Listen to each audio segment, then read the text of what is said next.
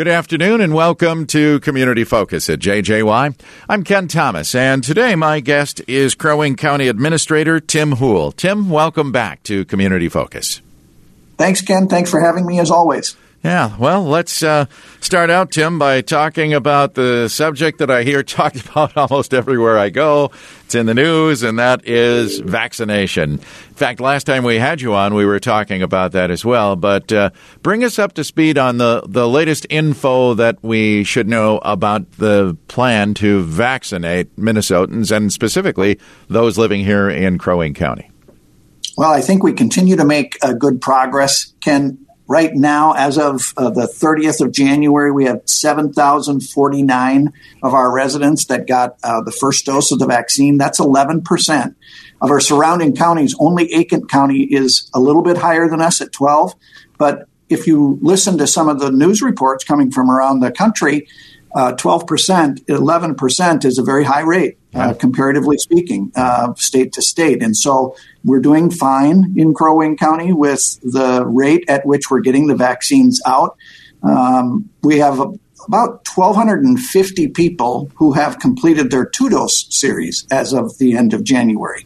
Our limiting factor continues to be the vaccine supply, Ken, and I know that your listeners are out there, many of whom have been calling us and calling the hospitals and calling the clinics and when can I get my vaccine? Yeah. And it is going to require patience. Vaccine supply is still the limiting factor. It's not the capacity to give the shots, it's having the shots to give. Uh, and so we're still, you know, I think our partners uh, in the local community, we are working with Guidepoint Pharmacy to help us to complete the Priority 1A group. That would be nursing homes, uh, and assisted living facilities. We are working with our area hospitals to make sure that all of our healthcare workers have been vaccinated. We're also working on uh, with our public school systems and private school systems for educators, childcare providers, and of course, 65 plus. The volume of people who are currently eligible is still greater than the supply of available vaccine. Uh, and so it's still going to require some patience here. And I know in particular for those who may be homebound who are elderly, um, that's a group of folks that I think uh, uh, you know I'm particularly concerned about. I would just ask your listeners as as this vaccination progresses, if you have an elderly neighbor who is homebound, who may not be able to get out and about as much as they otherwise maybe did when they were younger, let's watch out for those elderly neighbors of ours. And I have one. Uh, her name is Millie and making sure that Millie gets her vaccine before I get my vaccine is a high priority for me. Uh, and let let's make that a high priority for all of us with our neighbors to get those who are elderly and homebound in our community. Check in with them. If they need a ride, help them out.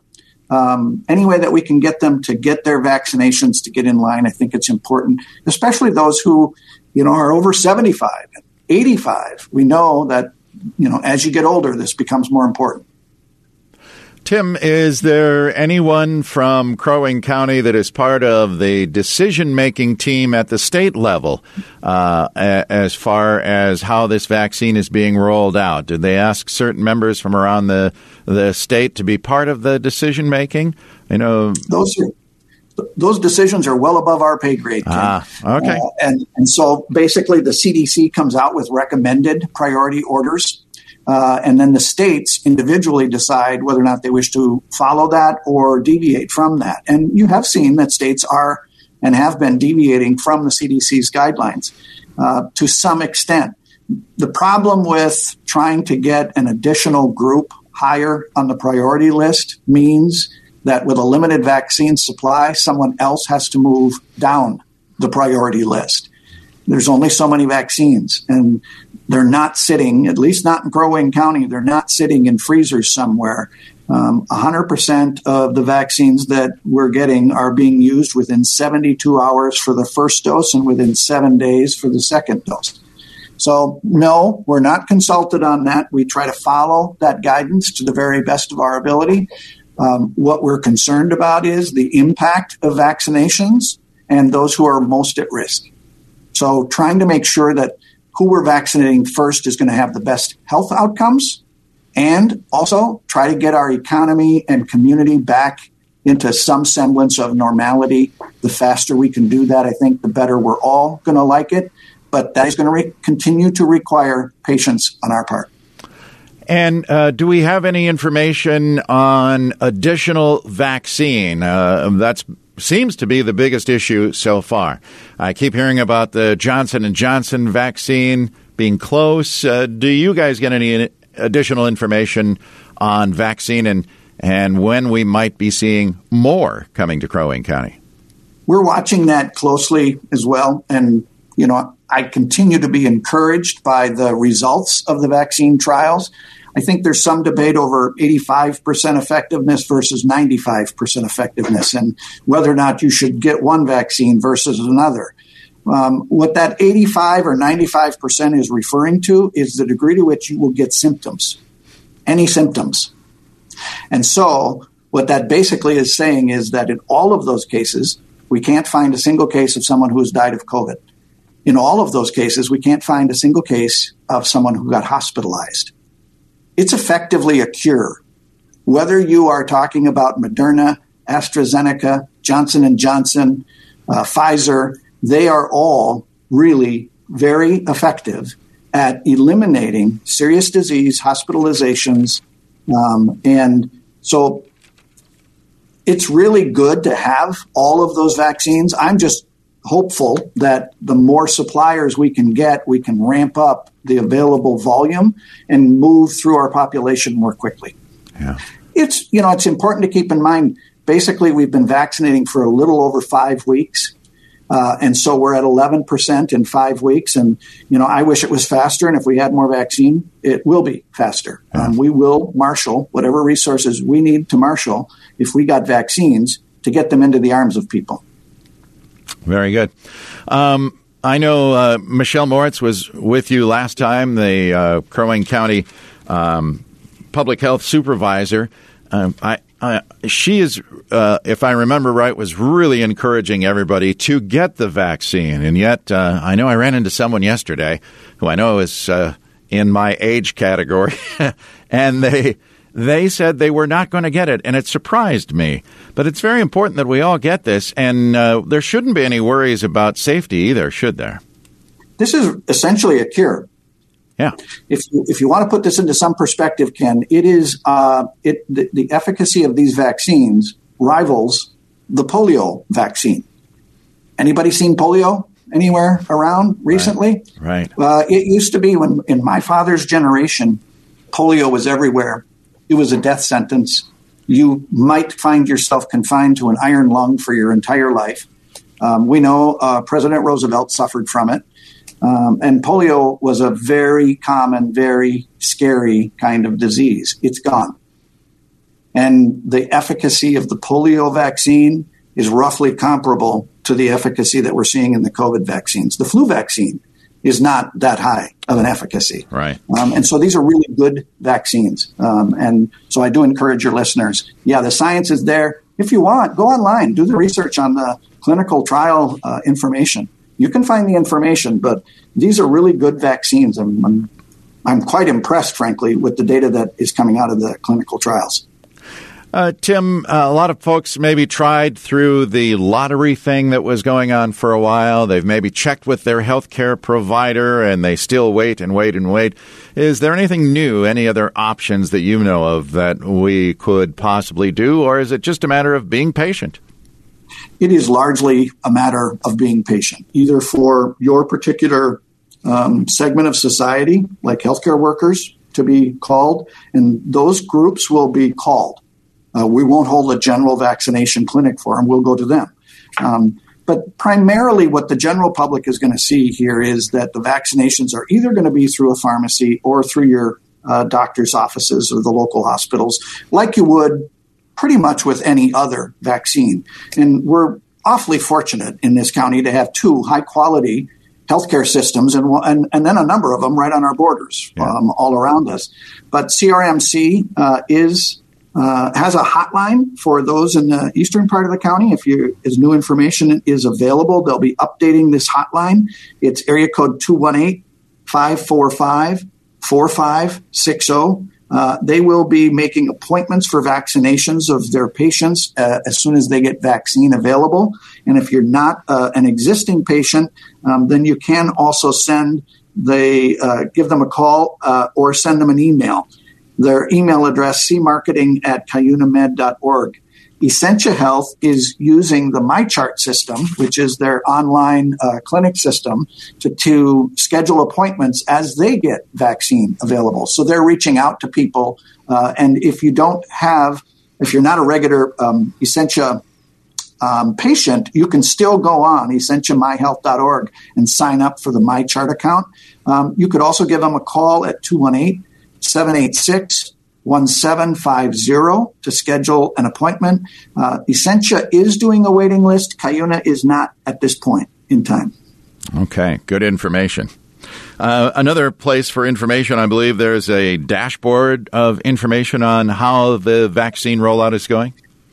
Yeah, if you go to our website, crowwing.us, you'll see right on the home page at the top information on vaccines, and it links you to the, the state of Minnesota's vaccine information uh, data set. It's going to give you a lot of information about where each county is at relative to their vaccinations. So that is where I got the statistic, for instance, that Crow Wing County is at 11%, Aitkin's at 12 the other surrounding counties are a little bit behind that. And so there's just a wealth of information out there on that website. Uh, and so if you went to just go to Crowwing, it's easiest just go to Crowwing's website, crowwing.us. It's right there on the homepage, top of the fold. Click on the link and it'll take you there. Very good. Uh, Tim, let's also talk a little bit about something else that uh, residents should be aware of in the winter, and that's uh, testing for radon.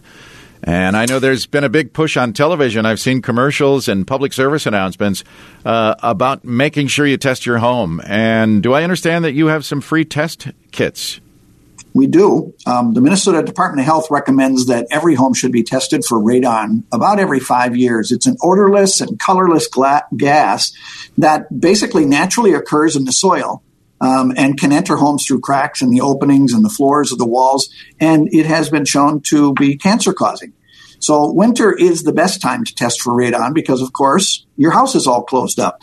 It's important to perform that test, if especially after buying a new heating or air conditioning system. If you do that, that's a good time to do the test.